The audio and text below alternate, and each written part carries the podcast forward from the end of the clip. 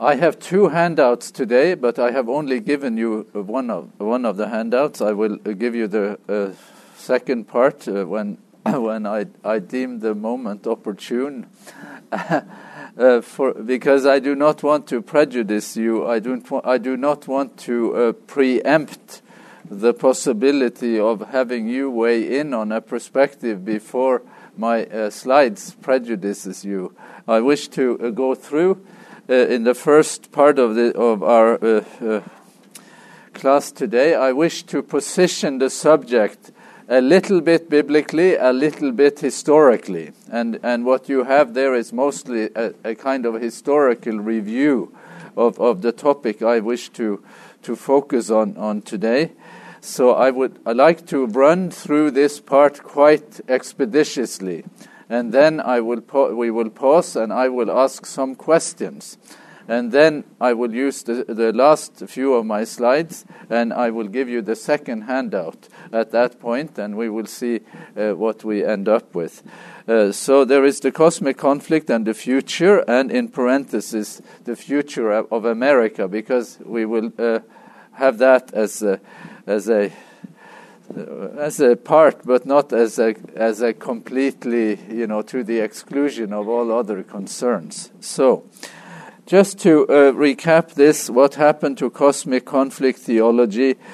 it it had its best days in Christianity in pre-Constantinian days, with the exception of John, uh, with the exception of John Milton and Paradise Lost to a large extent, and with the exception of Ellen G. White and Adventist theology, because there is no articulation of cosmic conflict theology that is as clear in post Constantinian Christianity as what you find in Origen, what you find in pre Constantinian Christianity.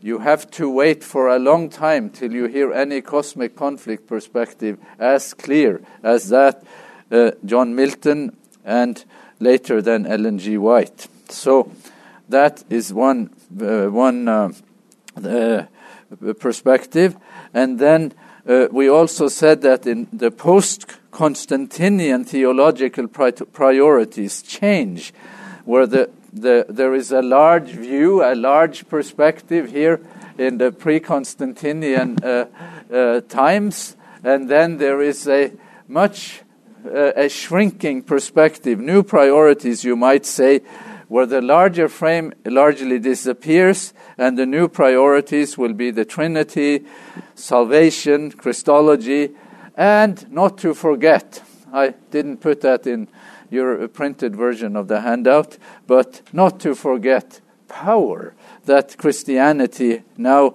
grapples with the power that comes to it. The church is now in the seat of power, as it were, so that changes things quite a lot.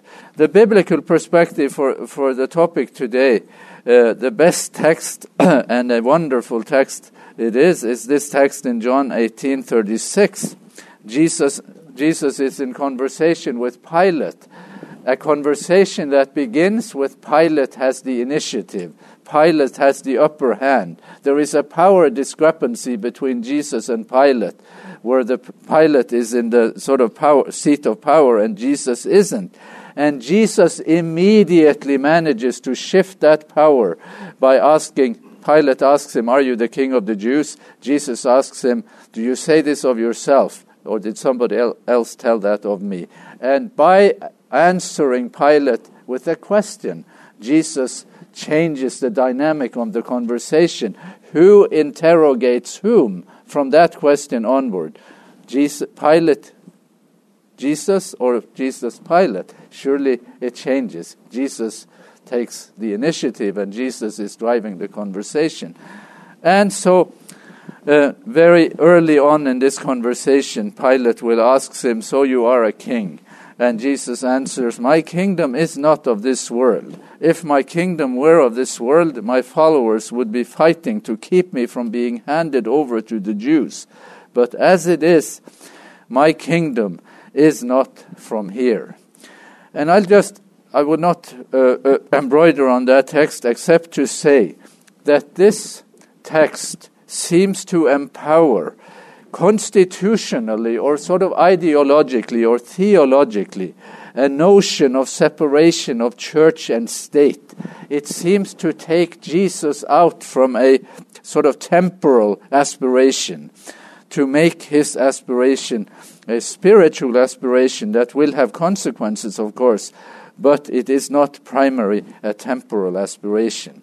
So Jesus has here also, in some ways, given us a statement on the character of the kingdom of God.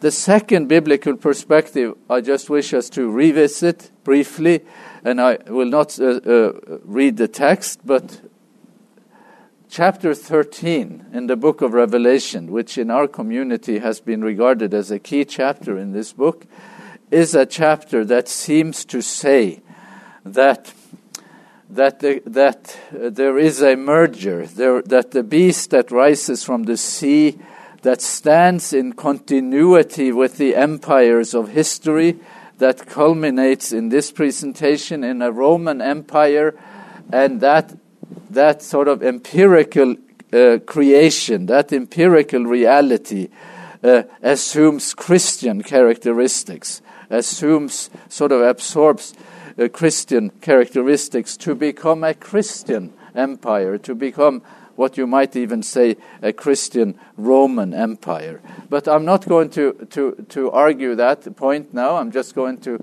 to uh, just about take it for granted uh, because we have been over that ground here and, and uh, uh we have sort of done, done some of our work on that. Christianity becomes a kingdom of this world in Constantinian days. And what is most remarkable about that transformation is the enthusiasm with which the church greets it. I don't think that can be overestimated. When Eusebius writes his history, and, and it's quite easy to read. Uh, Eusebius' history of the Christian church and his history of Constantine is quite easy to read. It's not complicated. It's not really very academic. It is highly, uh, uh, uh highly sort of, uh, uh, you know, it's narrative character. It's very striking, and and what he is doing there is, of course, to enthusiastically embrace Constantine even though Constantine was not exactly a virtuous person in some ways, just on the verge, just before the Council of Nicaea, which is a while after his, uh, his conversion, he, uh, you know, you know, you know what your historian uh, is up to when you see what he fails to write, what he fails to include, and he fails to include that uh, that Constantine uh, uh, became furious with one of his, with his wife and actually had her executed. I think one of his sons too, in a fit of rage. Uh, sometime early in the 320s. but Augustine, uh, uh, Eusebius doesn't mention that because he's so happy to have this emperor on board, and he thinks that will be a great uh, boon to, to Christianity, and that Constantine and his sons made it their very first action to cleanse the world from hatred of God. That's uh, from Eusebius. And H. A. H. No, A. H. M. Jones, who is, has written a two-volume work on this history, and, and one uh, that is the, the book I am quoting from here is a shorter version of the larger book the church had acquired a protector, but it had also acquired a master, says Jones. And he continues by saying later in the book Christianity thus became the official and gradually also the normal religion of the Roman Empire. The effect on the church was mainly bad. To the empire, the official change of religion made little difference. The old corruption and oppression of the masses by officials and landlords went unabated and the last remnants of public spirit faded away, almost like you know, publicly, politically, this was a deterioration of sorts for the ones, the, the, the, the, socially disadvantaged or economically disadvantaged people of the empire. We won't belabor the point. Augustine, Augustine, who is a truly ambiguous figure because there is so much good to be said about him But what needs to be said about Augustine in this context is that he is the one who writes as the first, uh, the first uh, uh, sort of uh, heavyweight thinker in the church.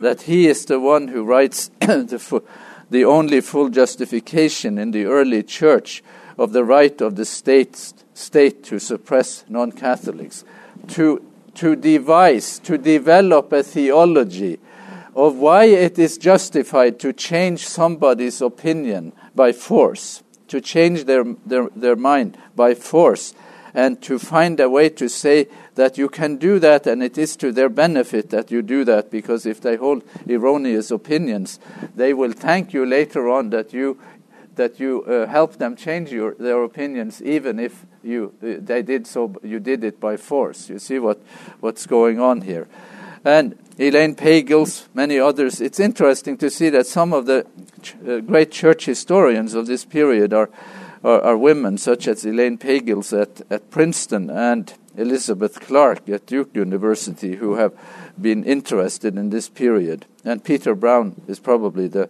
leading scholar in that field. So, so where are we? So Constantine and now uh, Justinian, who is uh, about 4, 530.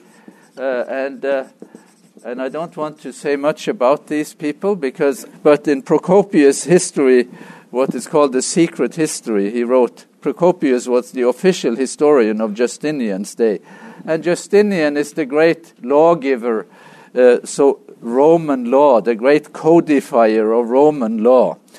But Justinian, uh, here, this I have always wanted to get to Ravenna in Italy to see this picture. I never have made it yet, but I'm planning to get there some someday because I want to see this this thing in person. This uh, uh, this is quite an, uh, a prestigious uh, uh, mosaic from the Byzantine period of of uh, Justinian.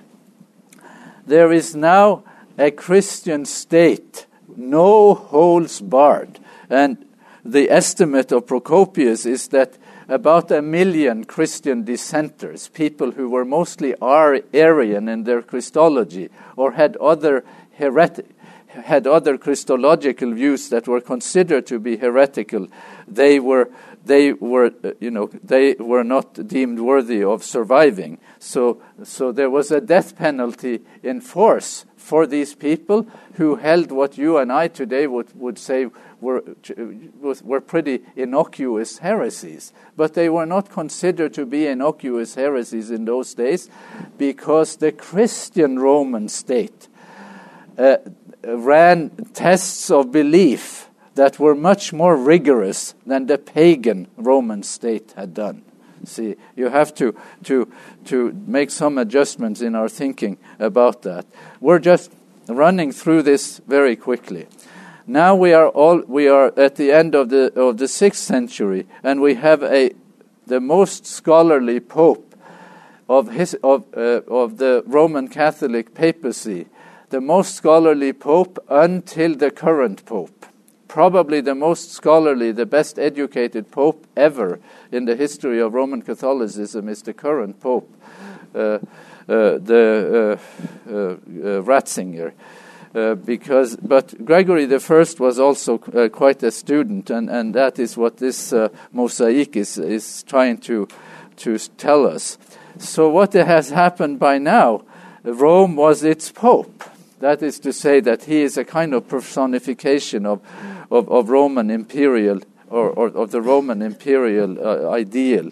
And he is also saying, Peter Brown again, who is, uh, who is a, an authoritative source, as like, like few uh, could, can claim to be, that he is seeing a, some sort of continuity between the structure, the imperial structure, the imperial system of government, and the system of government in the Christian church.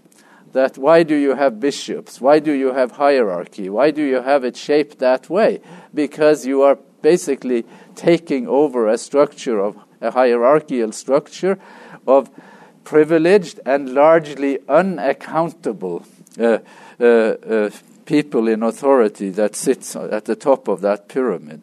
So, much more we could say about him, we need to say one more thing about him. uh, look at few, look 10 years ahead in history, 20 years ahead in history, what is happening elsewhere. From him, he dies in 603.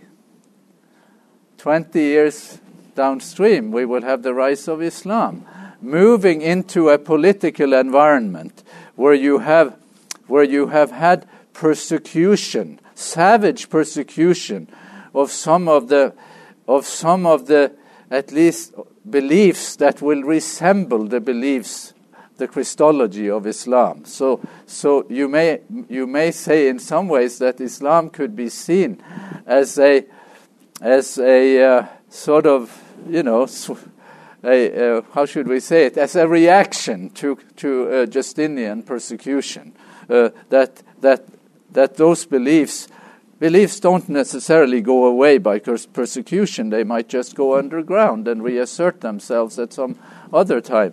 And also, one more thing about Justinian that he waged some very expensive wars trying to reclaim the western part of his empire. And when he had done that, he had basically run out of money and resources, so his own eastern empire was not in a good shape to face the changing political realities. The do- donation of Constantine, what was that? What was the donation of Constantine? You and I might dismiss this as a kind of joke in our time it, and not think much of it. But what was it? Well, the do- donation of Sto- Constantine was a document that uh, this is, uh, there, there is a much better and more prestigious painting of this. If you go to the Vatican and you go to the uh, Raphael rooms, many of you have been to the Vaticans and you've been in the Raphael rooms, haven't you? And what have you seen? He painted the conversion of Constantine. He painted various things. There is a Constantine room there, devoted all altogether. Raphael, who was such a wonderful, great painter, he paints the, the, the most important uh, incidents in the history of, of Constantine. And one of the, uh, this is not his painting, but Uh, the, this is the, this is Constantine handing to the Pope. The Pope in that time was named Sylvester. Constantine hands to the Pope the deed to the city of Rome and to all the possessions, all the territory belonging to, to, to basically Italy or much of Italy, and says that, that the, the emperor, the, the, the emperor cedes control of, as, a, as a temporal ruler, that the emperor will not rule Rome and its immediate environs. Who will rule it? The Pope will rule it. So the Pope is now a bona fide temporal ruler. Now, this this uh, donation of Constantine, then, he, uh, what does he say here? How does it read? Uh, just read a sentence or two from the middle here. Behold, we are giving giving over to the oft mentioned most blessed pontiff, our father Sylvester, the uh, universal pope, as well as our palace, as has been said, as also the city of Rome and all the provinces, districts, and cities of Italy or of the Western regions and of relinquishing them and so on. Anyway, this is a contractual deed that was that the Emperor Constantine supposedly uh, deeded over to to uh, to the, the Pope. Have, you've heard of, of this? You have never heard of it? My. I am doing something very important today. I am educating you ever so slightly. Now, this deed surfaced around 800 AD. This deed surfaced around 800 AD. But Constantine, when did he disappear from history? 337. So this is about 500 years, four to, you know, some 500 years after the time of Constantine. This deed surfaced about, you know, so four, five hundred years later it surfaces. And it was prestigious enough. It, it shaped the mindset of people of that age enough that, you know, these, that there are pictorial depictions of it of, of many kinds in many churches, including in that room uh, by Raphael in the Vatican, the, the stanzas of Raphael, it's, uh, that room is called, which is basically which is basically a room. People who go to visit these places do not understand the, the message really. The subliminal message is a message of political propaganda. But we think it is only mostly a, a way to see great medieval art. And people come from China, from Japan, from the US, from all over Europe to see this. And I think it is lost on most people that this is just political propaganda of its time, now sort of made innocuous by, by the passage of time and by the greatness of its art, because the art is truly great. So, the donation of Constantine, what else is there to say about that? It is the greatest forgery of, of medieval Europe. Lorenzo Valla, who was the who exposed it in the early in the mid mid uh, mid Renaissance era, era, say around 1440, he showed that this was just a made up. There was never such a donation of Constantine. It was just, you know, but it was not that controversial, even when he exposed it as a forgery and, and, and, and, a, and a quite a, an amazing forgery. Even when he exposed it, it was already taken for granted that the shape of church state relations uh, should be that way, even if Constantine had not done it. It did not invalidate the church, the church's claim to political power. You see what I'm saying? You know, so you expose it, but so what? You see, that's the that's the the idea. Luther when Luther, when it dawned on Luther that this was actually a forgery, he had the hardest time coming to terms with it because everybody thought this was the way it was meant to be. Charlemagne, he is he is the he rules at the time when there is a power shift and when the see the the Roman Empire that has existed prior to this time, prior to the 8th century, is an empire mostly in the eastern the Byzantine Empire, Byzantine Roman Empire.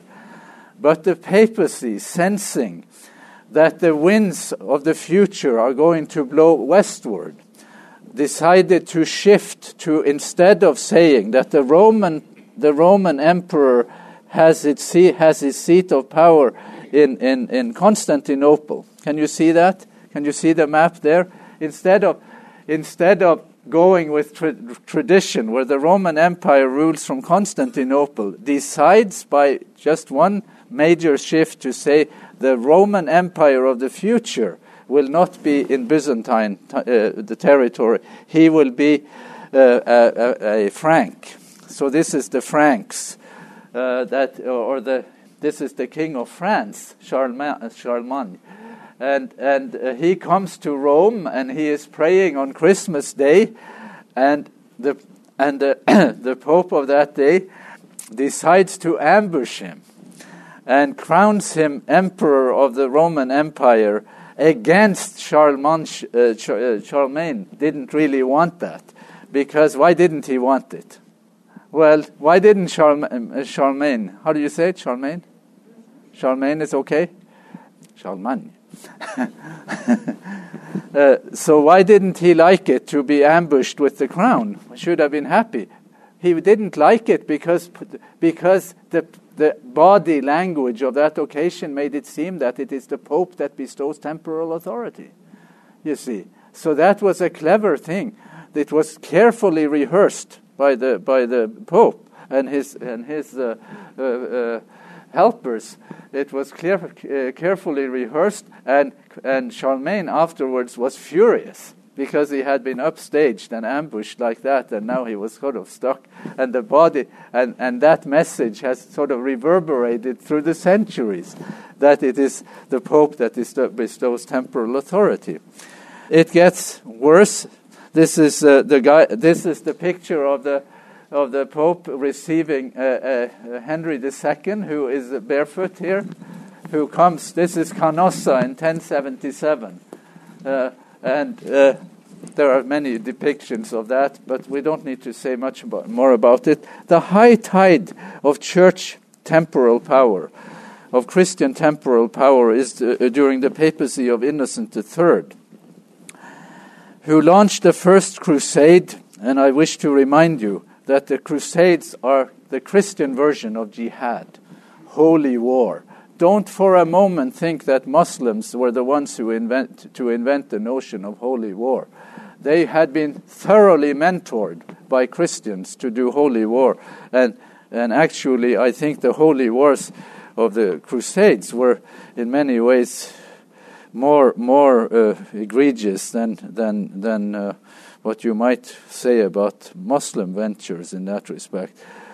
It was the Fourth Crusade, or the Crusaders of the Fourth Crusade, that sacked Constantinople in 1204 and created just incredible animosity, probably incurable animosity between Roman Catholics and Eastern Orthodox Church. They had had a schism 200 years or 150 years earlier. This is the time of persecution of the Waldenses, and this is the time of a formulation of a doctrine that the Pope has the right to interfere in, Christ, in temporal affairs, ratione peccati, for because of reasons of sin. Wherever sin is committed, there you, as a religious figure, can intervene. And sin is committed all over the place. So there is really no no sort of off limits idea. You, you, you have given yourself a very broad mandate when you say that you can intervene in, in temporal affairs, ratione peccati. It is quite amazing to be so, so uh, to have it figured out like that. now we're jumping forward, fast forward here to uh, Napoleon. Some lessons learned two lessons that I wish just to mention very quickly. The lesson, one lesson that that was learned is is how uh, Napoleon comes into power when the French Revolution kind of goes to seed, and how quickly a country like France can go from what you thought was a genuine belief in democracy, a genuine belief in the, uh, in, in the rule of the people, and go so quickly to to imperial rule. You know, how do you have such an over such a conversion experience overnight? You know, the the belief in democracy cannot have been very deep when you a few years later can crown a you know uh, return to imperial rule you know and again in a sort of roman imperial uh, uh sense so so that's one one uh, one uh, thing and a second thing is that that Napoleon must not be seen as the person who diminishes church power. He must be seen as a person who actually restores it to some extent. That because Napoleon was a pragmatic person and he understood that you needed religion to some extent, that he was not planning to do to do uh, uh, égalité and fraternité. You know, he was not planning to do equality and, and brotherhood. He was planning to do inequality and all kinds of things. And when you have inequality in a great measure, you need religion to sort of to sort of smooth it over. So Napoleon understood that re- some religion was necessary, and so he planned to just put put. Uh, uh, you know, religion in, back into the equation, as it were, and you, because you know that the French Revolution had sort of disenfranchised religion in a big way. Now, what's the third lesson? So you move from democracy to imperial rule without seeming to miss a beat. You know, it's quite amazing. And then you uh, also restore religion, uh, as he did. And the third lesson this was a commission painting. The painter was there in the audience. Napoleon planned his coronation with as great care as he did his wars. This man knows how to do, you know, should, should have had him here to plan our graduation ceremonies. My, we could have had some really ostentatious events if we, if we did that. so, so what is the what is the message here? How does Napoleon get get uh, you know how do they do it? And he, what did he mean to say by that? What, was the, what is the lesson learned?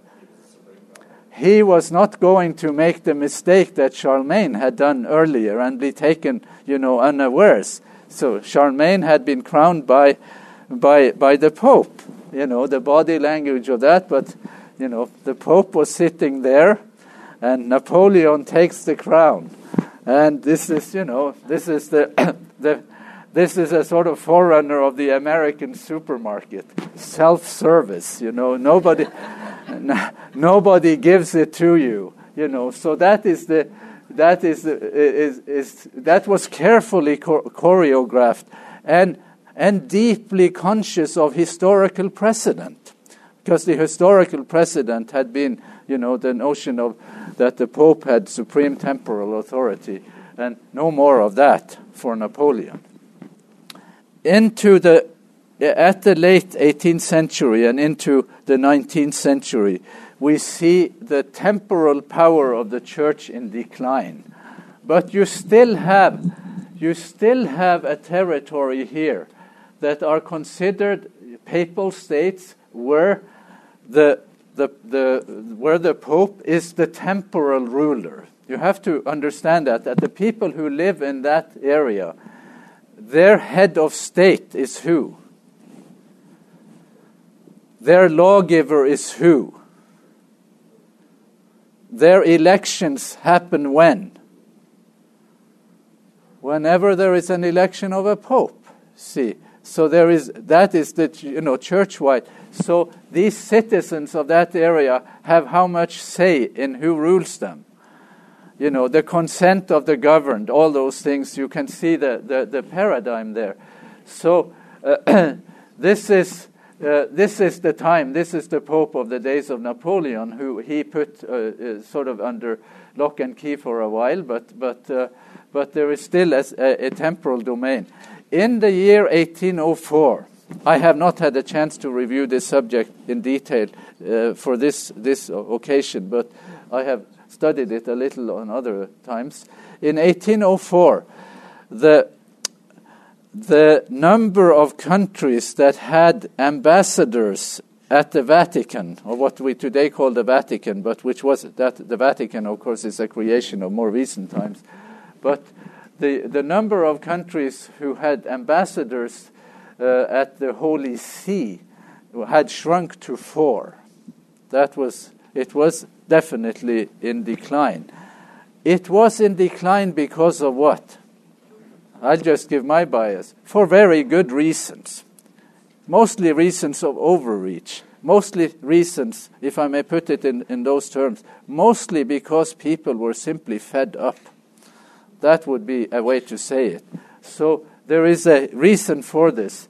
And then we move to, to uh, in many ways, the Pope that is seen as the Pope when the Roman, when the papacy as, is at its lowest power, is at its nadir. But those who read between the lines will know that this is the Pope that actually creates the shape of the modern papacy. Pius IX he is the longest serving of the popes. And he is the pope during his time. Italian nationalism runs, rough, runs over all of Italy. Italy is still not a well unified country. The north of Italy is not too happy to be part of the south of Italy. And if the north, northerners in Milano had their way, they would, they would uh, actually separate from, from the south. There is a strong political party in, in northern Italy, where, in the much more affluent part of Italy, that actually wants to kick the, the south out. Uh, but there is nationalism and all these names that you learned in, the, in, in history and that we ought to know. Uh, but some of us may have forgotten them. Uh, those there, there is this uh, drive to Italian unification, which happens in, the, in 1870. And in 1870, the Pope loses the last part of his territory. So now the, the Roman Church is without temporal power. It has nothing left, not even the Vatican. But listen to the ideology here of Pius IX. This is a, a, priceless statement here that he makes on the occasion of this. God's purpose in providing the successors of St. Peter with temporal jurisdiction was to enable them to perform their spiritual duties in complete freedom and security. What does he say? He's, what, is, what is he saying? He is saying that his notion of a free church is a church that needs temporal power. It needs to be a kingdom of this world in order to fulfill its spiritual mission. Is that the teaching of the New Testament? Is that what Jesus is saying when he is talking to Pilate and is saying, you know, my kingdom is not of this world. If my kingdom were of this world, my servants would fight for me. You see, the ideological commitments here are unshaken. It is an ideological commitment to seeing temporal and spiritual power uh, uh, not being dissociated. So he is responsible for the, that very contentious doctrine of papal infallibility.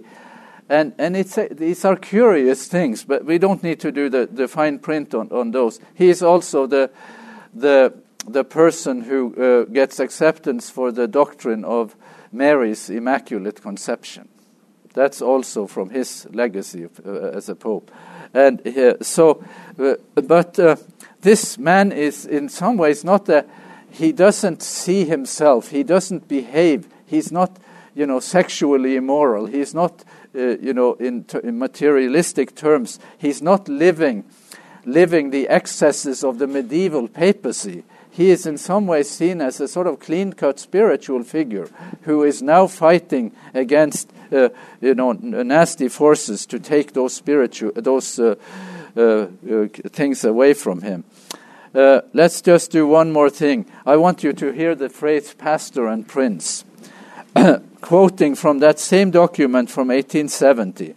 And indeed, as our predecessor Pius, Pius VII said, to do violence to this highest power of the apostolic see, to disjoin its temporal authority from its spiritual power, to disassociate separate by force and cut off the duties of pastor and prince is nothing less than to overturn and destroy the work of God. That's his statement. And the notion, what, what should we hear? The notion of that pastor and prince concept. Because political Christianity is a creature not like other churches, not like the Baptist church or the or, or, or the churches that uh, sort of where, where does the head of the Baptist church rule? Where is his what? Where is his country? Where is baptism located in, in terms of temporal power? It's a different conception of how the kingdom of God is put together. See, that's the that's the the, the, the idea here. Now, the First Amendment in the U.S. Constitution uh, it was proposed, uh, I have reviewed this in, uh, I think, 1788 or 89, and it was voted in 1791. It is really a, a, a, statement that is quite without precedent in constitutional thinking in the history of, of, of certainly the history of Western civilization. Congress shall make no law respecting an establishment of religion or prohibiting the free exercise thereof. Now, I have been interested in this subject for some time, but I know I had William Estep, the author of that book, Revolution Within the Revolution. He is the foremost historian in the, in the Southern Baptist uh, Communion. He is a great church historian. He, he, he died in, uh, uh, 10, 11 years ago, but he was my guest in Norway. I invited him uh, uh, when he had retired because I wanted to do a to do a, a uh, meeting on uh, church state relations, and I tried to cooperate with other free churches in Oslo. We had, we had participation, good participation from the Baptists, and we had some participation from the Pentecostals. It, it was you know, reasonably successful. Just a lovely man, just a wonderful person. He has written a wonderful book on the history of the Anabaptists I'd say that the most interesting history of the Anabaptist was written by William Estep.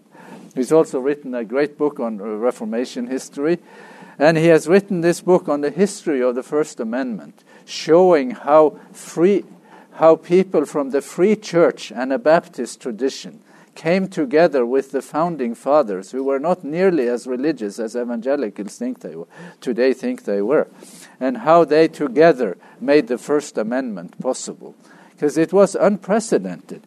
And you, as Americans, should be extremely proud of having a constitution that took a subject, a so vexing subject, to such a high level. Now, Estep, in our house, he said to me in tears that his own church has walked away from it. That this, which this, what used to be a cornerstone of Baptist, of the Baptist sense of identity, has been eschewed, has been eclipsed completely. The foreword in his book is written by Bill Moyers, who studied at, at, uh, at the uh, Estep's institution, Southwestern Baptist uh, Seminary. I think Bill Moyers might even have an MDiv degree. I think he, he is trained uh, in theology. And, and Bill Moyers has written the foreword to, to his book, and I have a statement there later from, from Bill Moyers. But why are we talking about this? We're talking about it to see what how the American contribution lines up, because the American uh, uh, framework is so different. Here is a, a couple of statements uh, from from the book, from uh, from uh, Revolution within the Revolution. I believe the no, one person in a Baptist preacher says, I believe the notion of the separation of church and state was the figment of some infidels, infidels' imagination. And Jerry Falwell, the late Jerry Falwell, he says unambiguously, we are out to change the First Amendment. Now, the other argument that evangelicals make is that the First Amendment never meant, was never intended to, to do separation of church and state. They say that was this wall of separation was something Thomas Jefferson happened to say in a letter to a friend. And that's true, that expression is found there. But I think that is, that is a, a very specious way of underestimating how the founding fathers actually saw, uh, saw the First Amendment. So here is a conversation between Larry King and uh, and uh, and uh, James Dobson. And James Dobson is usually thought of as a as a somebody that you would like to raise your children. But I will just say that that I do what I'm going to say this uh, with in all due respect. I do not want him to get anywhere near my children. I say it in all due respect because he doesn't seem to understand something extremely basic here. Here is Larry King we have a separation of church and state. Dobson, who says? King, you don't believe in separation of church and state? Dobson, not the way you mean it. The separation of church and state is not in the Constitution. And then he goes on to quote you know, Jefferson, that that was something Jefferson said, it was never intended. And he doesn't believe in it because he thinks that, that America should be a Christian country and should, in some ways, have a Christian version of Sharia law in, in, in, in, in this country. That, is, uh, that I think is his commitment. Now, there is a voice of principle here, and I need to share with you my admiration for this man. He said in 18, uh, 1986, because this is a person who seems to have thought it through from the ground up. His days of teaching Sunday, Sunday school as a Baptist seems to, to me to have connected him profoundly with an ideological turning point in modern times. I am a Southern Baptist, and I have always believed in a total separation of church and state. And I think the interjection of religion into politics is not good for this country. Now, who started that? Who started inviting evangelicals to the White House? Richard Nixon. Who disinvited them? Jimmy Carter, he stopped that, that, that tendency to invite evangelical and church leaders because I think he understood what was going on, that that mixture was not good. Well, it didn't last long because, you know, since, him, since his days, uh, that has just taken off completely. Jimmy Carter is no longer a Southern Baptist, as you know. In the year 2000, he left the Southern Baptist Communion when he discontinued his membership, he wrote very poignantly, I think, that I am not leaving the church. The church left me. Because, this, because at that time it had come to such a head in the Southern Baptist Communion that his denomination had abandoned what used to be seen as, a, as an identity shaping fundamental belief of the Southern Baptist paradigm, of the Baptist paradigm in general, because baptism, baptism, the Baptist, the theology of, of believers' baptism is, is a theology of freedom, that belief cannot be coerced and cannot be shaped politically. It is a, it needs to be given sort of freely. That is, ba- that is Baptist theology. That's Anabaptism. Anabaptism was meant as a pejorative term, that they were rebaptizers. The uh, Baptists have never believed they were rebaptizers. They have always thought that baptism, there is only one kind of baptism, believer's baptism, you see. So, so this is something I just wish an institution like Loma Linda would invite Jimmy Carter to come and speak from principle on the subject of separation of church and state, a subject he has understood as no political leader in recent memory in, in, in North America has understood it. And this is one man who certainly didn't understand it. Here is the, here is the, uh, the lots of images here but this is from an article that Carl Bernstein wrote in Time magazine in the in the I don't know which year, but you can easily find it. It is at the time when in the heydays of of, of, of the struggle to bring down communism in Eastern Europe. In that Reagan, by the way, was the was the president who who who first agreed to send an American ambassador to the Vatican. The U.S was a, was a long holdout on sending ambassadors to the Vatican because of its tradition of separation of church and state. Well, that point was overcome because Reagan was a much more shallow person in his grasp of history and a much more shallow person in his grasp of principle when it comes to re- issues related to church and state. So this what here what time here calls a holy alliance someone from my background and someone as disinhibited as I would like to be on a subject like this will say this was no holy alliance this was a most unholy alliance in so many ways Reagan and the Pope agreed to undertake a clandestine campaign to hasten the dissolution of the communist empire, declares Richard Allen, Reagan's first national security advisor. This was one of the great secret alliances of all time. And here is a, another one from coming from the east. This is Michael Gorbachev writing in La Stampa, in Italian. It should be a T there. It isn't La Stampa, it's La Stampa, the, the, name of the newspaper there, 1992. I took this from translation of this article in a Norwegian newspaper years ago. Today it is possible to say that what happened in Eastern Europe in the course of the past years would not have happened, not, would not have been possible without the Pope, without the leading, the political role he played on the world stage. Two world leaders, one communist, one capitalist, one from the unfree world, one from the free world, both seem to have no compunctions uh, uh, over the problem of letting a Christian state, a sort of Christian political entity, back onto stage, back into the thick of it in, in sort of, you know, shaping the political realities of, of, of modern times. Do you hear what I'm trying to say here?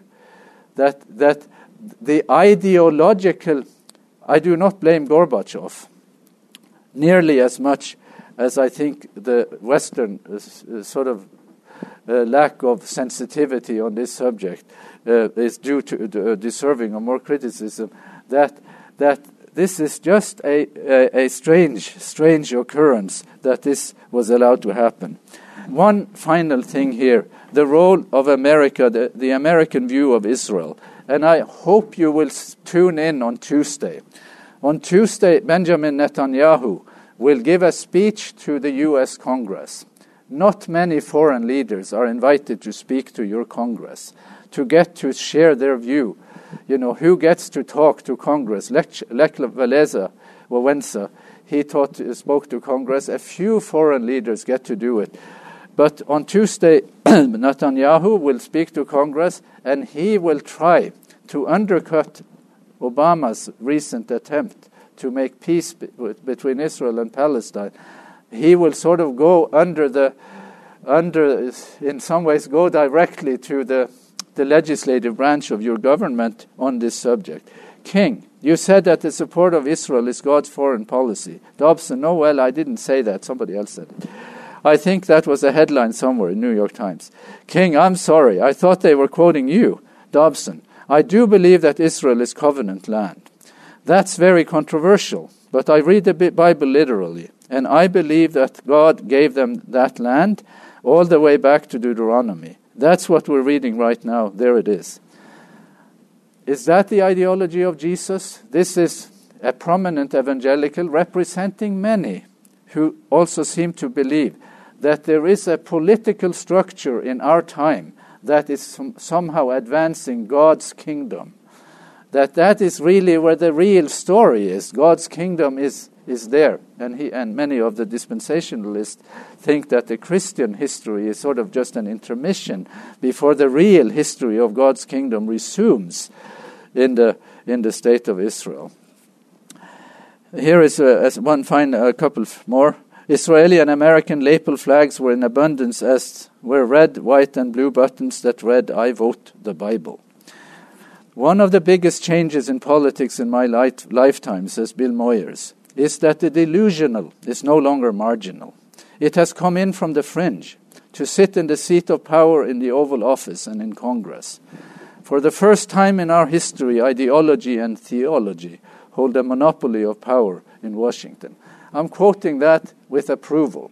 And I'm also quoting it because Bill Moyers was a student of William Estep, a good student of William Estep, who wrote that book on the revolution within the revolution, the revolution that the First Amendment represented in the history of human civilization and in the history of Christianity. To my conclusions. A key element in cosmic conflict theology is the embrace of the church by the state and vice versa. The notion of the Christian state, Roman Catholic or otherwise, is an enduring feature of history.